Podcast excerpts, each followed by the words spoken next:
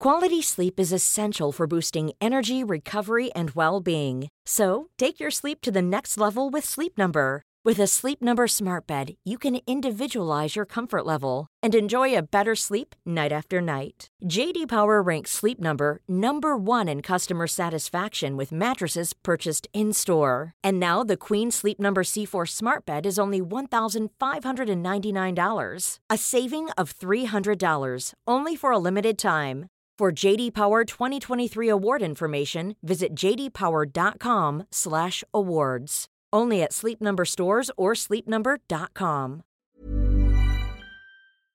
Wenn man sich einlässt und äh, positiv bleibt, dann passieren wunderschöne Sachen. Denn äh, jedes Land, äh, wo man nichts erhofft und nichts erwartet hat, äh, wird sein Bestes zeigen und äh, die beste Zeit äh, geben.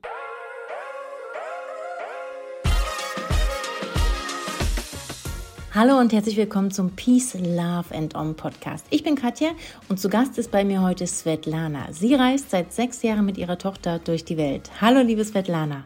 Hallo, Katja. Wo steckt ihr denn gerade? Also, wir sind ähm, auf Sri Lanka. Hm, sehr schön. Sehr schön. Wie warm habt ihr es gerade, so für alle, die in Deutschland zuhören? ähm, ich sag mal 30 oder so. Also ganz wow, schön warm. Okay. Ja. Mhm. Sag mal, ihr seid seit sechs Jahren unterwegs. Ihr seid damals gestartet von Berlin. Wie war das damals? Also was war deine äh, Situation und warum wolltest du raus aus Deutschland? Ach, also die Ausgangssituation war nicht gut. Und ähm, ich habe da irgendwie Krisen äh, auf allen Lebensbereichen gehabt ähm, was Beziehungen angeht, was Finanzen angeht, weil das, äh, das war die Zeit, wo meine Landeswährung Rubel abgestürzt ist und ich habe für ein äh, Unternehmen in Russland gearbeitet und ich habe Rubel bekommen und Euro ausgegeben. Das heißt, äh, ich habe da nur noch die Hälfte verdient. Ähm, und dann hat es mir auch nicht gefallen, wie meine Tochter sich entwickelt. In der Schule und so meinst du, ne? Und das, ja, das mit der Schule, äh, ich habe das Gefühl gehabt, sie lernt gar nichts, sie wird nur dümmer. Äh, ehrlich gestanden, sogar ihr Deutsch hat sich verschlechtert, komischerweise in der Schule. Und äh, ich war mit diesem Hamsterrad nicht zufrieden und ich war mit diesem Schulzwang unzufrieden, dass, äh, dass mein ganzes Leben nur um, um diese Schule gedreht hat. Äh, ich musste zur bestimmten Zeit meine Tochter hinbringen und dann abholen und dann nur in den Ferien, Ferien ver verreisen. Und äh, ich habe mich äh, wie in einem Käfig gefühlt. Ich saß da in Frohnau in einer schönen Wohnung, aber das hat mich irgendwie nicht glücklich gemacht. Und ich habe beschlossen, das ist der beste Zeitpunkt, was anderes zu sehen. Und dann seid ihr gestartet. Und äh, ja, und so ein bisschen die Freiheit äh, spüren. Aber die Ausgangssituation, die war, so wäre sie gut, hätte ich wahrscheinlich diesen Schritt nicht gemacht. Deshalb bin ich so froh, dass wir damals, also ich persönlich damals so viele Probleme hatte, so viel Stress mit allem eigentlich. Ähm, das ist, das ist, das war genau richtig so. Ähm, sonst ähm, wäre ich in meiner Komfortzone, würde ich immer noch da in Frohnau sitzen und Tee trinken auf dem Sofa. Aber also die, gerade diese schwierige Zeit hat äh, mir geholfen. Das war so ein Tritt ähm, in das neue Leben und äh, ich bin dieser Situation sehr dankbar dafür. Das ist echt, ich sage auch mal so, es gibt nichts Schlechtes wirklich, weil es immer irgendwas Gutes mit sich bringt. Man muss halt nur was aus dieser Situation machen und das hast du definitiv getan. Ne? Ja, wenn man nichts äh, zu verlieren hat, dann äh, äh fällt das einem leichter. Ich muss nicht ja, ich hätte nichts zu verlieren und äh, ich kann ja immer, ich konnte ja immer zurück. Deutschland läuft mir ja nicht weg. Das heißt, äh, ja, das war, äh, es ist viel einfacher aus äh, einer schlechten Situation zu starten als aus einer, wenn alles prima läuft. Wow. Ja. Und dann seid ihr mit einem One-Way-Ticket losgeflogen. Wo ging's hin? Nach Malaysia. Also erstmal sind wir nach Malaysia geflogen und ich habe überhaupt keinen Plan gehabt. wir sind äh, wirklich so von Tag zu Tag äh, haben wir neu entschieden und ich wusste nicht, wo wir Also morgen früh wusste ich nicht, wo wir nächste Nacht verbringen. Wir sind einfach geradeaus gefahren. Ähm, wir haben Einheimische gefragt, wo es schön ist. Dann sind wir hingegangen. Und ähm, das war noch Zeit. Äh, äh, wir hatten auch nicht, wir waren auch nicht immer online. Es, es war jetzt nicht so, dass Wi-Fi überall war oder mobiles Internet. Das heißt, äh, das meiste lief noch äh, offline. Mhm. Ja. Krass. Und in Deutschland habt ihr euch komplett abgemeldet, oder? Also die Schulpflicht ist dann sozusagen hinfällig für ja, deine Tochter ja. Anna. Wir, wir sind abgemeldet und jetzt äh, kann uns niemand was sozusagen, obwohl die am Anfang das so angedroht haben, dass ähm, Interpol uns überall findet. Oh, wirklich? So, so ein Zeug. ja. Krass. Wow, okay. Da kriegt man erstmal ein bisschen Angst, oder? Da hat man, also ich würde jetzt denken, okay, man hat ja so dieses Pflichtbewusstsein oder wie auch immer man es nennen mag und dann willst du ausbrechen und es ist natürlich nicht im Sinne des Staates und dann drohen sie mit Interpol. Hast du da ein bisschen Angst bekommen oder hast du gesagt, mir egal? Nee, das war eher lustig. Das hat mir Sekretärin in Annas Schule gesagt. Also, ähm, das äh, Interpol wird uns überall finden. Das, ich habe nur große Augen gemacht und äh, wundere mich bis heute, was so eine Schulsekretärin sich überhaupt erlaubt. Ja, sie meint, äh, die ganze Welt da äh, kontrollieren zu dürfen und auch mich, eine erwachsene Person mit, mit meinem Kind. Ist so unglaublich. Und ähm, in der Anmeldebehörde oder wie heißt sie, mhm. Bürgeramt, hat die, hat die Frau mir gesagt, äh, äh, ich glaube meiner Tochter die, die Zukunft, weil ich sie aus Deutschland äh, abmelde und aus Deutschland wegnehme. Das heißt, Zukunft gibt's nur in Deutschland, außerhalb Deutschlands keine Zukunft. Das ist äh, unglaublich, was für Sprüche Leute sich leisten. Das ist äh, anmaßend, ne? Also ich ja, meine, was, ja. was erlaubt sie sich da so ein ja. Urteil? Wahnsinn. Und man, man sagt auch so viel über diese Person, wie äh, eng äh, stirnig sie ist. Und ja, vor solchen Leuten habe ich natürlich keine Angst.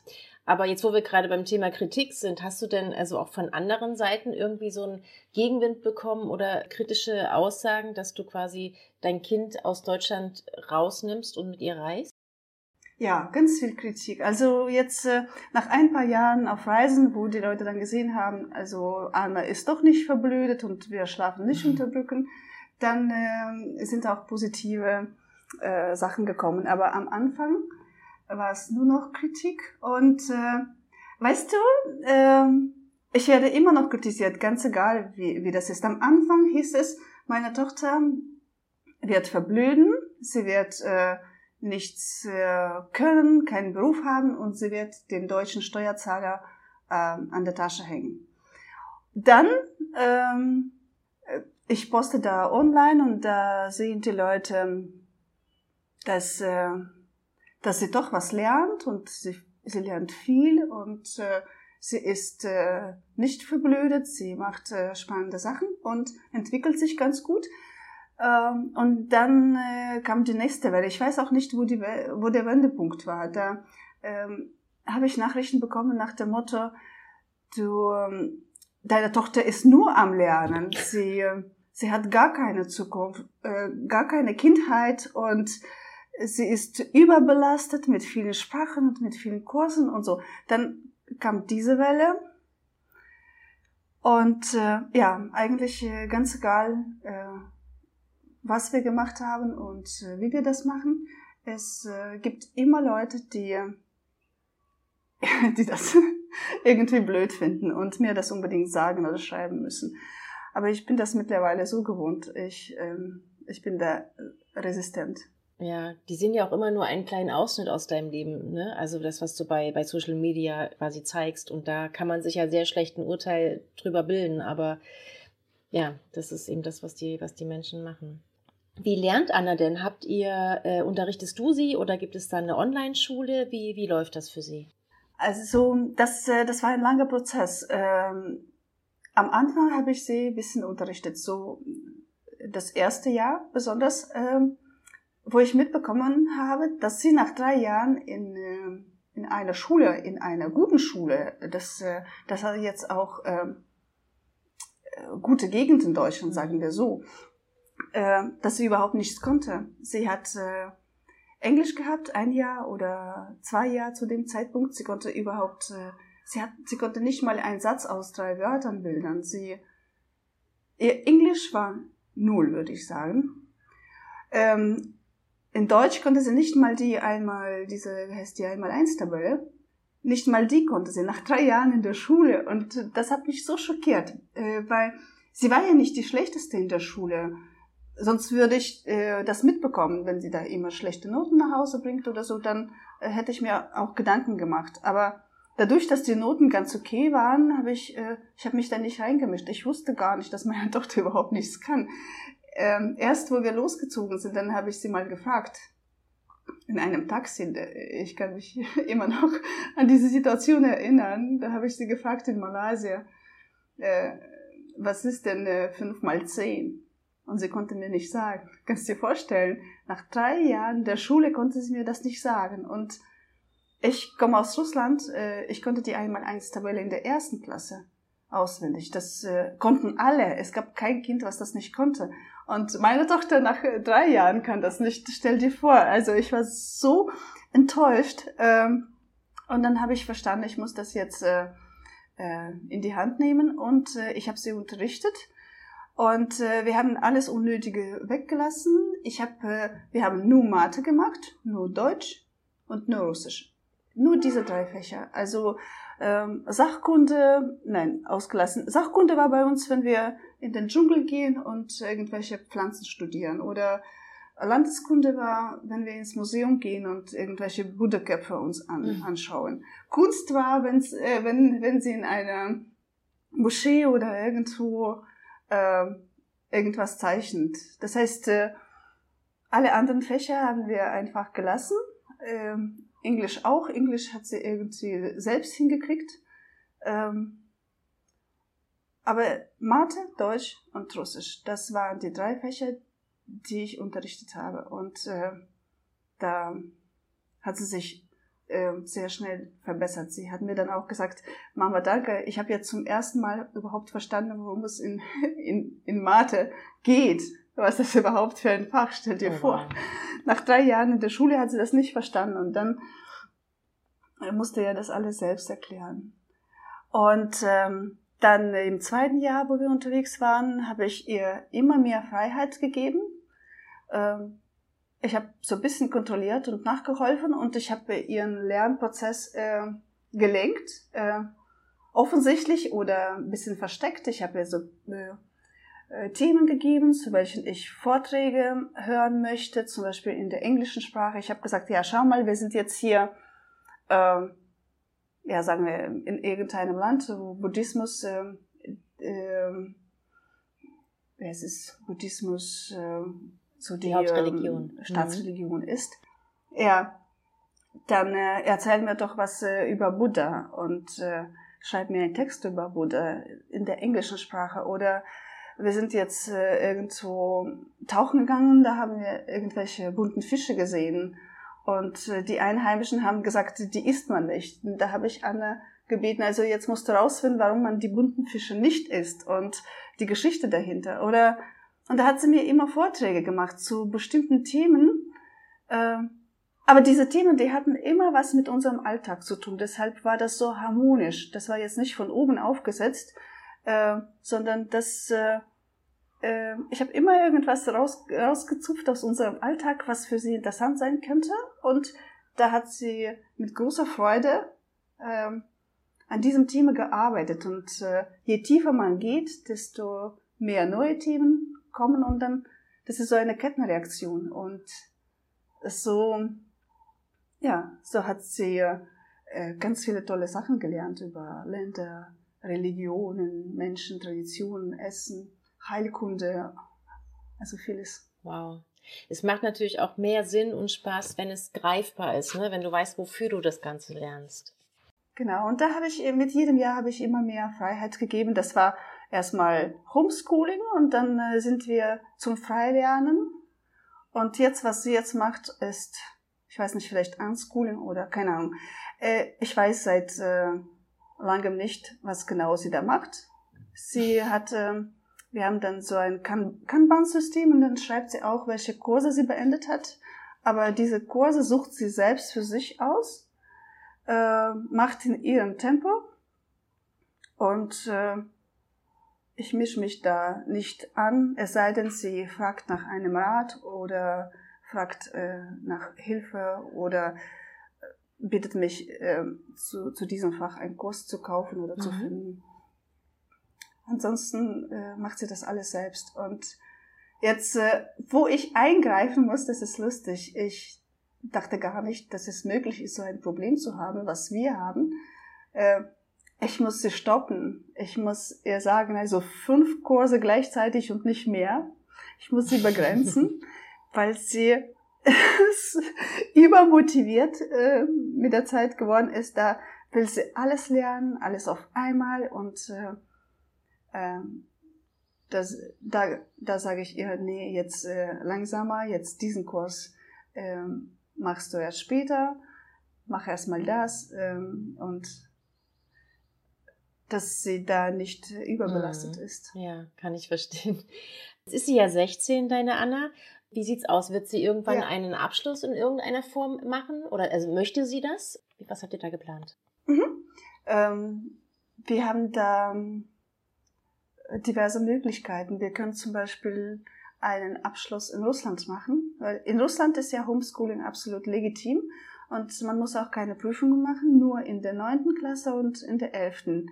Das heißt, äh, wenn ich ein, äh, wie sagt man das, Attest oder aus der Schule, also ein Papier, ein Zeugnis aus der Schule brauche, dann äh, muss sie bestimmte Prüfungen machen und bekommt so ein Papier, dass sie das und das absolviert hat in der neunten Klasse und in der elften Klasse. Und äh, dazwischen, was, äh, was sie macht, interessiert niemanden. Das heißt, diese Möglichkeit haben wir und ähm, das ist je nachdem, was sie ähm, für sich entscheidet, wo sie studieren möchte.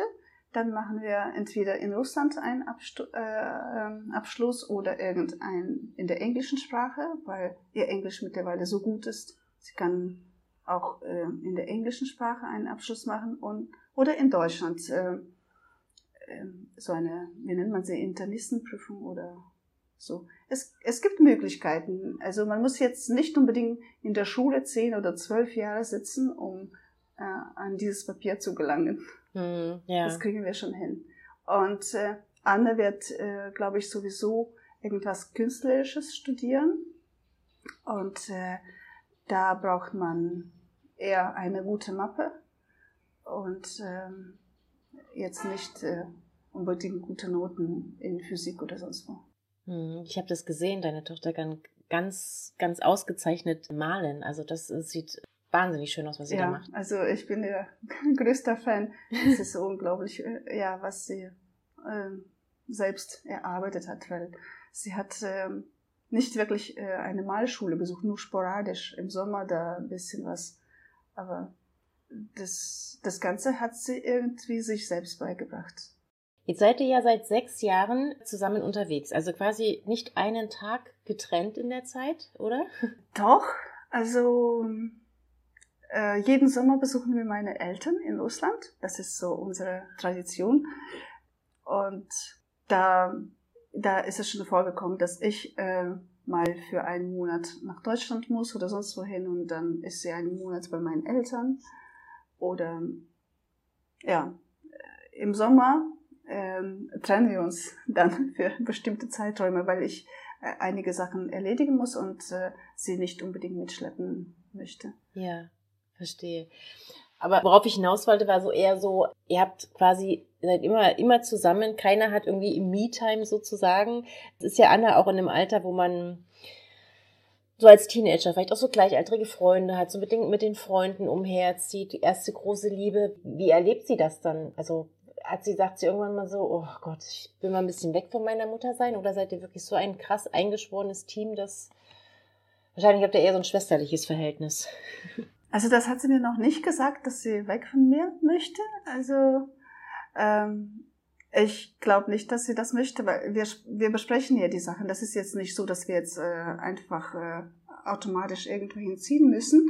Äh, wir setzen uns zusammen, dann äh, frage ich sie, was, äh, was denkst du? Wie wollen wir das nächste Jahr gestalten? Wollen wir nochmal reisen oder willst du vielleicht nach Deutschland oder willst du in Russland bleiben? Wir haben so viele Möglichkeiten, dass äh, wir müssen nicht nach Sri Lanka oder so. Wir können auch in Russland bleiben oder nach Deutschland gehen. Äh, das besprechen wir und bisher war ihre Antwort immer, nee, ich will weiterziehen, ich will weiterreisen und äh, also bisher hat sich noch nicht beschwert.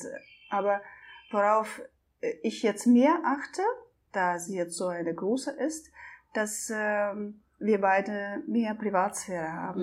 Mhm. Zum Beispiel jetzt auf Sri Lanka habe ich uns ein Haus mit äh, äh, zwei Schlafzimmer äh, genommen. Das, äh, jeder von uns hat jetzt äh, so einen Rückzugsort und äh, äh, wenn man allein sein möchte, dann äh, geht man in, in das eigene Zimmer und äh, macht irgendwas. Und das heißt, äh, wir hängen jetzt nicht in einem Hotelzimmer in einem Bett 24 Stunden lang. So, ähm, so nicht. Ähm, ich achte schon drauf, dass äh, jeder Freiräume hat. Und äh, wenn ich allein sein will, dann gehe ich zum Strand allein oder sonst wohin einkaufen oder Anne geht irgendwo hin. Ähm, also bis, bisher hat das geklappt. Ich weiß nicht, was weiterkommt. Und äh, mit äh, Teenagern rumhängen. Ähm, ich, ich weiß nicht, ich habe sie gefragt, ob sie, äh, ob sie das vermisst. Mhm. Hat sie nein gesagt. Sie, sie hat ein paar Freundinnen. Sie spricht mit denen via Zoom oder Skype oder chattet dann mit denen. Ich frage sie auch, ob sie, ob sie die vermisst. Nein, sie vermisst niemanden. Äh, wie, das, das äh, klingt vielleicht jetzt äh, bisschen, ich weiß nicht, äh, arrogant nicht, aber wie klingt das? Ja, dass man niemanden vermisst. Das klingt bisschen negativ, bisschen ja. Hart, ich vermisse ja. niemanden, weil ja, ein bisschen hart und äh, ähm, aber das ist aus meiner Sicht äh, eher was Positives, weil es ist auch nicht schön, jemanden zu vermissen. Man sitzt hier auf Sri Lanka in einem schönen Garten, wir sind so richtig nah am Ozean und stell dir vor und ist traurig und vermisst jemanden. Das ist, äh, dieses Vermissen ist äh, für mich negativ. Und wenn sie niemanden vermisst, das, äh, das ist eine gute Sache. Das heißt, sie ist da viel freier, als ich zum Beispiel in, in ihrem Alter war. Ich war ich war immer traurig, wenn wir, wir sind mal mit meiner Mutter in, äh, in, in unserer Stadt, weiß ich nicht, zwei Straßen weiter umgezogen in eine neue Wohnung. Ich war totunglücklich, stell dir vor, also zwei Straßen weiter. Und ich verlasse alle meine Freunde. Und mein Gott, sie werden mich vergessen. Sie werden tollste, tollste Sachen ohne mich erleben. Stell dir vor, was ist das für, was ist das für eine kranke Denke? Das heißt, äh, nur wenn ich da bin, Tür an Tür im selben Treppenhaus, dann bin ich als Person oder als Freundin was wert oder interessant. Und wenn ich zwei Straßen weiter äh, ziehe, dann äh, bin ich nicht mehr, also dann habe ich die Freunde nicht mehr. So, so unglaublich unreif und äh, anhängig. Also wenn ich Anne jetzt vergleiche und mich damals, dann kann ich sagen, Anne ist viel, viel weiter. Es ist äh, viel Sie ist mit sich zufrieden, so wie sie ist. Sie vergleicht sich nicht mit den anderen und ja, sie ist mit sich zufrieden und sie ist mit sich beschäftigt. Wenn, wenn sie ähm, nach Russland geht und da ihre Freundin trifft, hat sie Zeit mit ihr, findet sie das schön. Aber wenn diese Freundin mal nicht kommt oder wir zu weit sind, dann hat meine Anna auch kein Problem damit.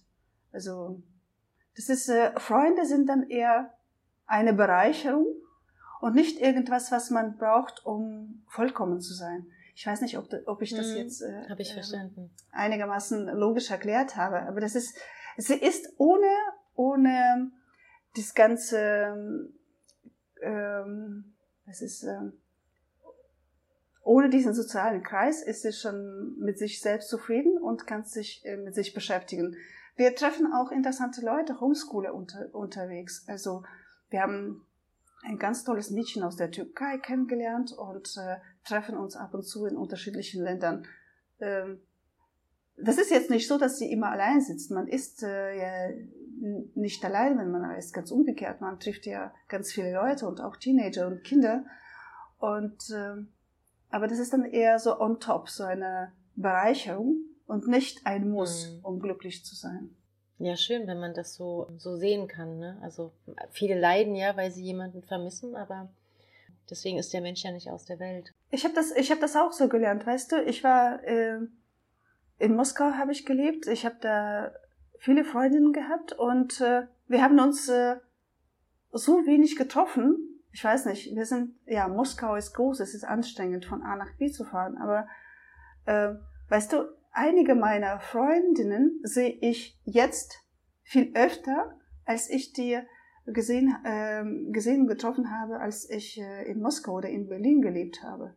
Weil jetzt, wenn ich komme, dann freuen sich alle und kommen und äh, machen, äh, wie heißt es, äh, alle strengen sich an, um sich zu mhm, treffen, mhm, um ein Treffen möglich zu machen. Und wenn man in einer Stadt lebt, dann ist es irgendwie, ja, ist egal, sie ist ja hier um die Ecke, wir können uns treffen. Und so haben wir uns vielleicht einmal im Jahr getroffen. Und äh, das ist jetzt nicht, äh, nicht anders. Das heißt, es spielt überhaupt keine Rolle, bin ich da oder bin ich weg. Also wenn man, äh, das ist eine Frage der Prioritäten. Bin ich äh, diese Freundin haben will, diese Freundschaft pflegen will, dann pflege ich sie ganz egal, wo ich bin. Und ich werde die Möglichkeit finden, diese, diese Person äh, zu sehen und zu treffen. Mhm. Stimmt. Ja. Die Frage, die wahrscheinlich die meisten interessieren wird, ist, wie finanzierst du denn das Ganze, wenn du permanent unterwegs bist? Ihr seid die meiste Zeit, glaube ich, so in Südostasien, ne, wie ich das so mitbekommen habe. Nee, wir sind jetzt ähm, wir sind jetzt hier in ähm, Asien, ja, im südliches Asien äh, heißt das. Aber egal. Äh, letzt, äh, letztes Jahr waren wir in Zentralamerika, ja. so Nicaragua, Costa Rica, Mexiko, Guatemala, Salvador. Ähm, da in der Gegend. Davor waren wir in Afrika. Oh, in Ägypten waren wir ganz lange. Das heißt, äh, äh, es ist immer unterschiedlich und äh, wie ich das finanziere. Also ich bin Dokumentarfilmerin und ich mache unsere Filme und diese verkaufe ich in unserem Online-Shop. Ähm, das ist eine Sache. Und zweite Sache, ich ähm, habe einen Videokurs gemacht, der heißt äh, Weltreise als Sparmaßnahme, wo ich über genau über dieses Thema erzähle, wie wir unsere Reise finanzieren und was es äh, heutzutage für tolle Möglichkeiten gibt für Reisende, sehr preiswert, aber trotzdem komfortabel zu reisen.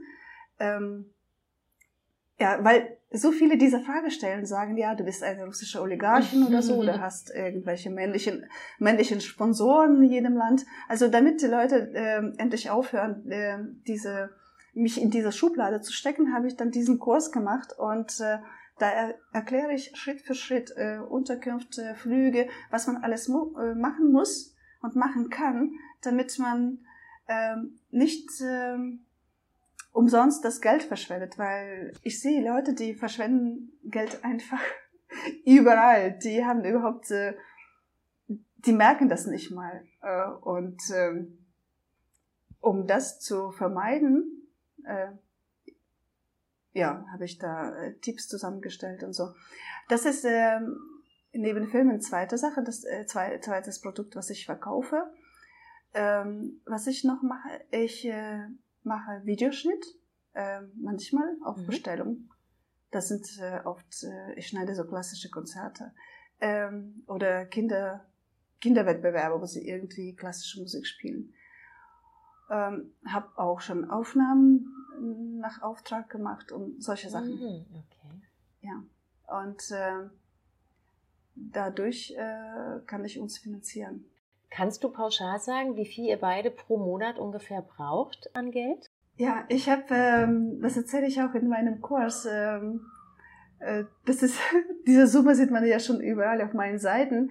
Ähm, das, äh, wir haben ja unsere Weltreise gemacht und äh, ich habe ja kalkuliert, was sie gekostet hat. Äh, mit Flügen, mit äh, Versicherungen, mit Visa und mit allem, allem, allem. Ähm, mit äh, Kosten in Deutschland, sogar mit meinem Webhosting, äh, also mit allem. Äh, wir haben 12 Euro pro Person am Tag ausgegeben. Äh, das heißt, äh, eigentlich brauche ich 700 Euro für uns beide im Monat. Und äh, für diese Summe können wir richtig schön leben.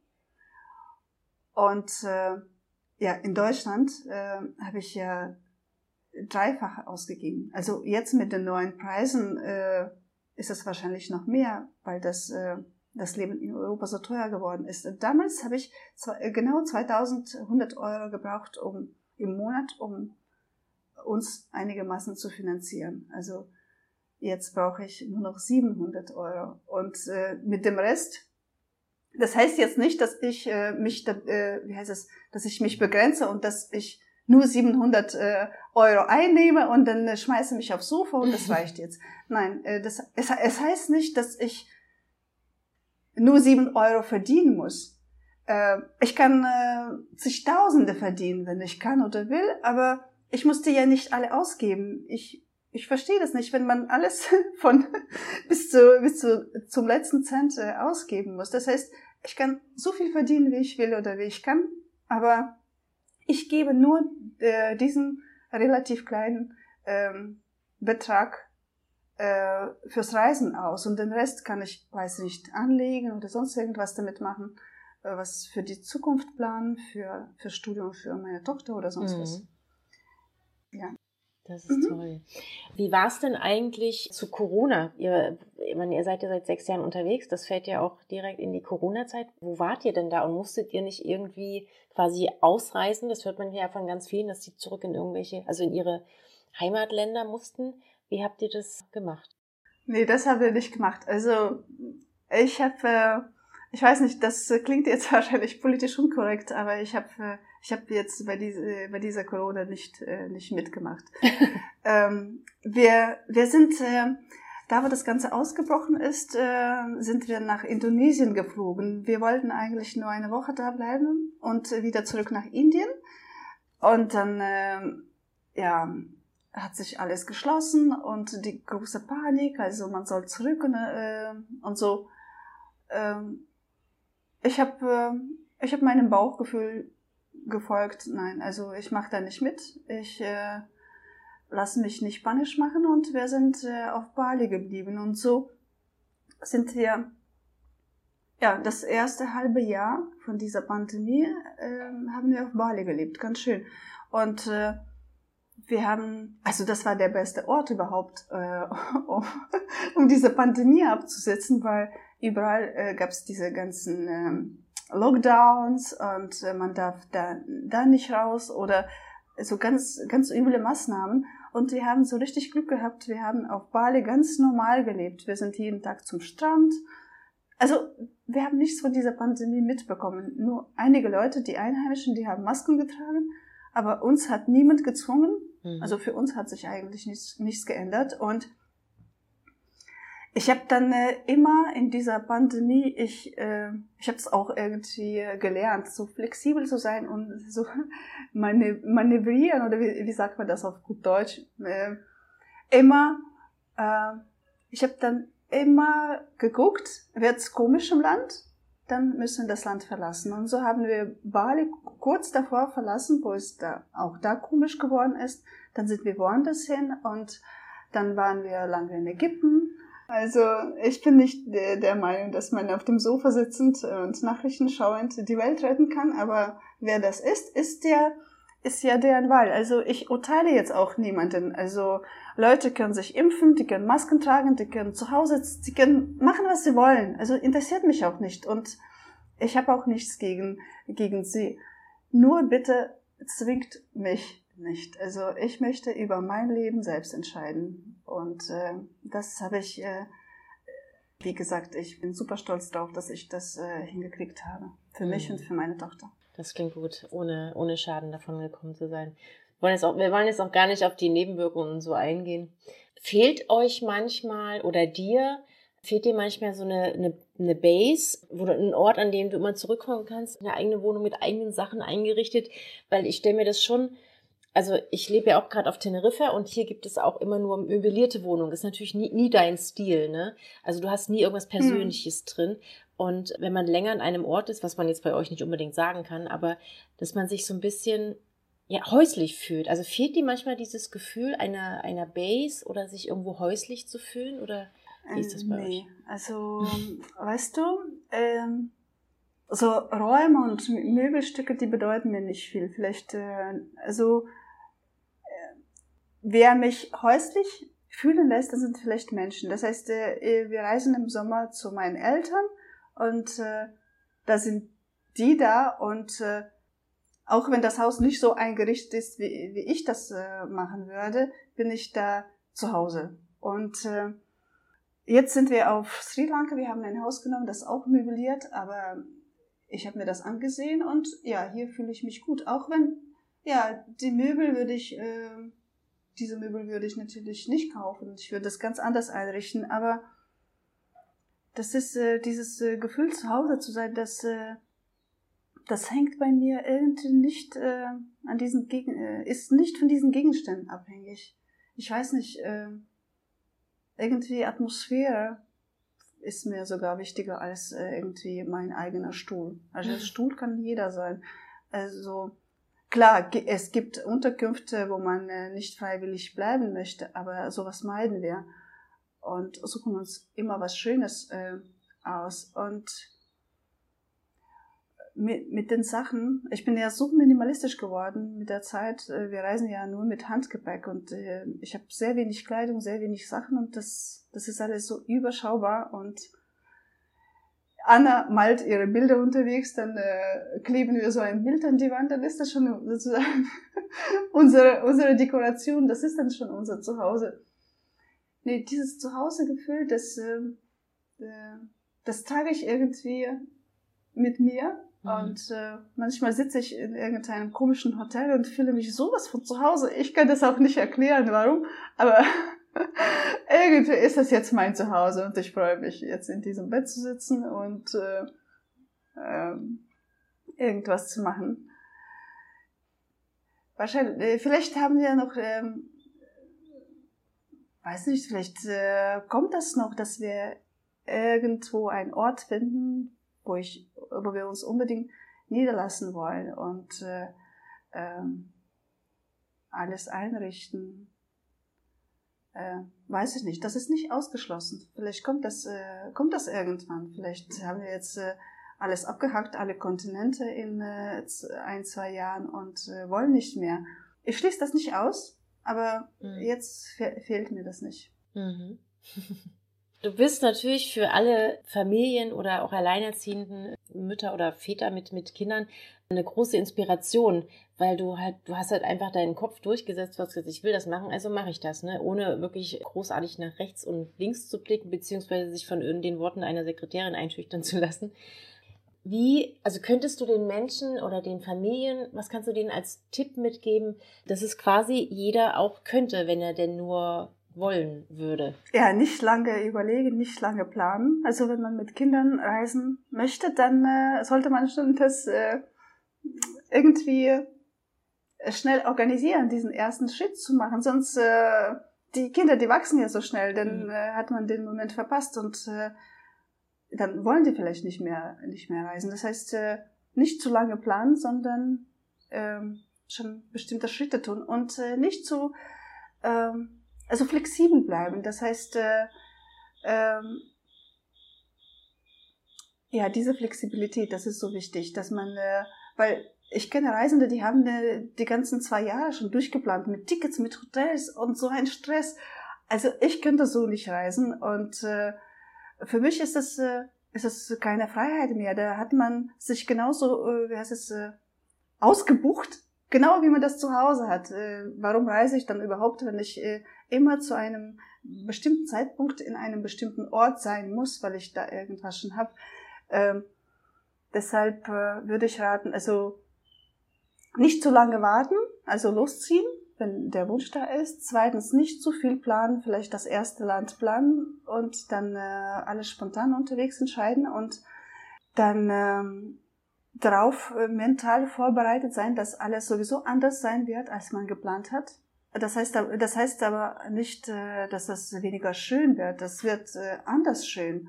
Und äh, wir nicht planen, sondern offen sein für, für Neues und für neue Wege. Und die Verurteile und Erwartungen, also die sollte man zu Hause äh, lassen, soweit es geht, sonst äh, wird die Reise schwer, wenn man immer enttäuscht wird. Äh, wenn man, ja, weiß ich nicht, auf Sri Lanka zum Beispiel äh, äh, super Brötchen oder Baguettes haben möchte oder weiß ich nicht, irgendwo in Indien eine deutsche Autobahn oder irgendwelche bestimmte ähm, Hotels äh, in äh, ähm, Guatemala.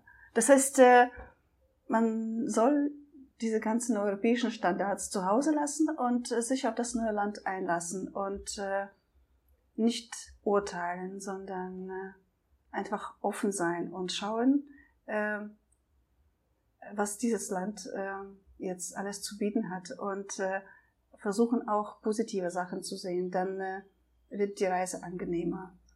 Und also wenn man zu viel meckert und zu viel kritisiert, dann wird sich das auch nur, äh, nur vermehren und sich bestätigen, dann wird die Reise stressig. Aber wenn man sich einlässt und äh, positiv bleibt, dann passieren wunderschöne Sachen. Dann äh, jedes Land, äh, wo man nichts erhofft und nichts erwartet hat, äh, wird irgendwie sein Bestes zeigen und äh, die beste Zeit äh, geben. Ja. Was, was kann ich noch raten? Also ich kann, äh, jetzt mache ich Werbung für meinen Kurs. Und das ist jetzt, äh, das rate ich vom Herzen. Ähm, das empfehle ich allen äh, Reisenden und Reisefamilien, welche schon auf äh, Budget achten. Das heißt, äh, also für die Leute, die äh, so viel haben, dass die nicht mal kalkulieren äh, müssen, was die jetzt in diesem Monat ausgegeben haben, ist mein Kurs nicht relevant. Also aber für die Leute, die äh, ein bestimmtes Budget für die Reise haben und möglichst lange damit reisen wollen und nicht schon nach drei Monaten die Weltreise abbrechen müssen, äh, weil das Geld ausgegangen ist. Also solchen Leuten empfehle ich meinen Kurs und äh, da erzähle ich Schritt für Schritt über Möglichkeiten, äh, was man alles mit einem kleinen Budget machen kann und wo, wo man das, äh, das meiste Geld verliert. Äh, wo sind die Tricks äh, oder Fehler, wo uns die Reiseindustrie, äh, sagen wir, ein bisschen abzockt, an uns verdient, ähm, äh, wo wir nicht wissen, äh, ja, reicht auch ein Mausklick. Da kann man mit äh, einem Mausklick 200 Euro verlieren oder 200 Euro behalten. Ähm, solche Sachen erzähle ich da. Und äh, das, äh, das sollten die Leute wissen, damit die möglichst lange reisen können mit einem kleinen Budget. Und äh, nicht nur lange, sondern auch komfortabel. Das ist auch äh, meine Reisephilosophie. Das heißt jetzt nicht auf äh, jeden Cent achten und sich überhaupt nichts gönnen und in den letzten Löchern schlafen und sonst irgendwie. Nein, überhaupt nicht. Also äh, schön muss das sein. Also äh, wir schlafen auch nie in Hostels oder so. Äh, wir haben immer mindestens ein Doppelzimmer mit unserem privaten Bad und äh, meistens haben wir so eine, wenn wir länger bleiben, ein Haus oder ein Apartment. Äh, das heißt, es muss, wenn das preiswert und budgetfreundlich ist, heißt das nicht automatisch äh, so wie ein Penner durch die Welt zu ziehen und immer nur in die ärmsten Länder, damit man äh, da klarkommt. Nein, überhaupt nicht. Äh, man kann überall preiswert reisen, wenn man weiß, wie man das macht und gut Finanzen verwaltet. Ja, das, das war der Ratschlag Nummer 5. Hm, super spannend. Also für alle, die sowas auch starten wollen, ich verlinke mal deine Kontaktdaten in den Shownotes, dass sie dich einfach kontaktieren können und ähm, sich vielleicht einen deiner Kurse mal anschauen können. Super, super spannendes Gespräch mit dir, Svetlana. Vielen lieben Dank. Also ich habe da auch ganz, ganz viel für mich mitnehmen können und ich muss ehrlich sagen, mich hat so ein bisschen das Reisefieber wieder äh, angesteckt, äh, jetzt mit dir darüber zu erzählen und vor allen Dingen, wie günstig das äh, ja tatsächlich auch sein kann, wenn man, wenn man weiß, wie. Ja, Katja, zum Beispiel jetzt haben wir ein Haus. Wir sind vielleicht 200 Meter äh, vom Ozean entfernt und von so einem naturbelassenen schönen Strand. Wir haben zwei äh, Schlafzimmer, alles so ganz ordentlich. Das ist jetzt keine schicke Villa mit Pool oder so, aber das ist ein ordentliches, nettes Haus. Wir haben alles äh, inklusive Internet, Strom, Wasser und so zahle ich 200 Euro im Monat. Wow. Also das sind 6, 6 Euro 60 Cent äh, für uns beide am Tag, für Unterkunft. Das heißt 3,30 Euro pro Person. Person. Für Unterkunft. Also was kann man in Deutschland dafür kaufen? Also nichts. Ja. Ich glaube nicht mal ein belegtes Brötchen. Also oder ein Kaffee. Was kann man dafür? Eine, größere Brezel mit Butter kaufen. Und hier, damit habe ich äh, sozusagen unsere Miete bezahlt. Und ja, da fragen mich Leute, warum kommst du nicht zurück nach Berlin und nach Deutschland? Also ja, deshalb komme ich nicht zurück, weil äh, warum? Ich kann hier, hier für 200 äh, Euro schön am Meer leben und äh, in Deutschland brauche ich mindestens, weiß ich nicht, 1200 Euro, um irgendwo zu leben. Also jetzt nicht am Meer, sondern äh, irgendwo ordentlich zu leben mit zwei Schlafzimmer. Und äh, äh, warum soll ich das machen? Ich, hab, ich bezahle hier 200 und mit, äh, mit den gesparten 1000 kann ich alles Mögliche anstellen. Ich kann, ja, ich kann die woanders verwenden und nicht für die Miete. Es sei euch von Herzen gegönnt. Danke dir. Genau, also wie gesagt, ich verlinke alles in den Show Notes und schaut gerne mal rein bei Svetlana. Auch Instagram hat sie immer tolle, tolle Videos, tolle Fotos mit ihrer Tochter Anna zusammen eine sehr inspirierende Persönlichkeit. Ich danke dir vielmals und ich schicke ganz, ganz liebe Grüße nach Sri Lanka. Liebe Dank, Katja, und ich schicke dir und äh, deinen Zuhörern ganz viel Sonne und äh, ja, das, äh, ich glaube, das wird gerade in Deutschland gebraucht. Also ganz viel Sonne und äh, gute Laune und äh, also gute Vibes.